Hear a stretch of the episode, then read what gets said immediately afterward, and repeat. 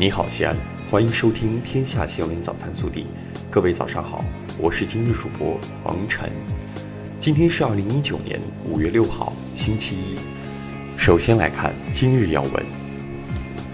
五月五号，记者从市发改委获悉，西安加快国家中心城市建设行动方案二零一九年印发。我市将通过七大重点专项行动，加快推进西安国家中心城市建设，GDP 力争突破九千亿元。本地新闻，记者昨日获悉，第十届全球情商大会将于五月八号至十号在西安陕西宾馆召开，届时将有一千三百余名代表参会，创历届主体活动参会规模之最。五月五号。市教育局召开了二零一九年中小学招生入学政策新闻通气会。据悉，今年我市义务教育入学共有八项变化。记者四月三十号从市政府获悉，西安市关于在市属高校自主开展人才引进的工作方案正式印发，西安文理学院等四所市属高校全面推行聘用合同制度。五月五号，市统计局发布数据显示，今年以来，西安房地产主要指标呈现稳中向好的态势，预计后期西安市房地产开发市场总体呈现稳趋缓态势。记者四月三十号从市政府获悉，我市印发落实以事前产权激励为核心的植物科技成果权属改革工作方案。探索对科研人员实施股权期权分红激励。五月五号，记者从省文化和旅游厅了解到，今年五一假期全省累计接待游客四千一百零五点一一万人次，同比增长百分之十三点六二，旅游收入一百九十六点八八亿元，同比增长百分之二十三点一四。记者从四月三十号省政府召开的新闻发布会上获悉，我省将利用五年到十年时间培养一万名省级骨干教师。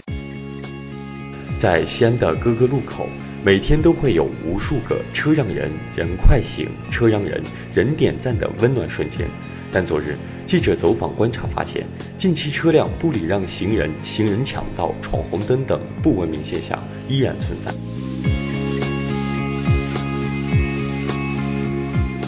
暖新闻。日前，西安五十七岁的徐先生抬着九十七岁的母亲爬上峨眉山的视频在网上火了。徐先生表示，老太太年轻时就梦想着能去峨眉山金顶看一看，但年轻时为家庭和儿女操劳，一直没有去成。这次上峨眉山为的就是完成母亲的心愿。国内新闻。中共中央、国务院日前提出关于建立健全城乡融合发展体制机制和政策体系的意见。意见提出，到2022年，城乡融合发展体制机制初步建立；到2035年，城乡融合发展体制机制更加完善；到本世纪中叶，城乡融合发展体制机制成熟定型。记者从中国铁路总公司获悉。五一小长假期间，四月三十号至五月四号，全国铁路发送旅客七千二百七十万人次，同比增长一千一百二十万人次，增长百分之十八点二。第二届数字中国建设峰会将于二零一九年五月六号至八号在福建省福州市海峡国际会展中心举行。记者五号从应急管理部获悉。今年的防灾减灾宣传周于五月六号启动，持续到十二号，将重点开展生命通道专项宣传教育和整治。记者五号从水利部了解到，水利部近已启动规划和建设项目节水评价，从严叫停不通过项目，突出节水在规划和建设项目前期工作中的优先地位。五月五号。国家移民管理局发布温馨提示：现用的本市往来港澳通行证将于二零一九年九月十三号全部失效，有出行需求的持证人提前申请卡式电子往来港澳通行证。就公众关注的买短乘长问题，中国铁路总公司五号表示，如果旅客没有按规定补票强行越站乘车，到站后，铁路部门将加收已乘区间应补票价百分之五十的票款。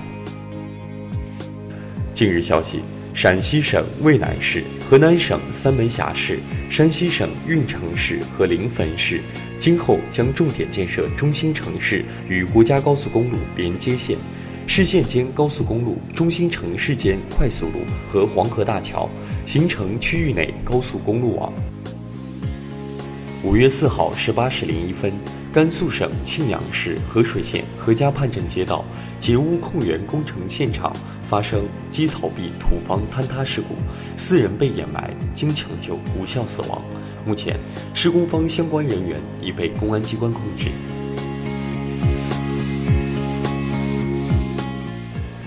热调查，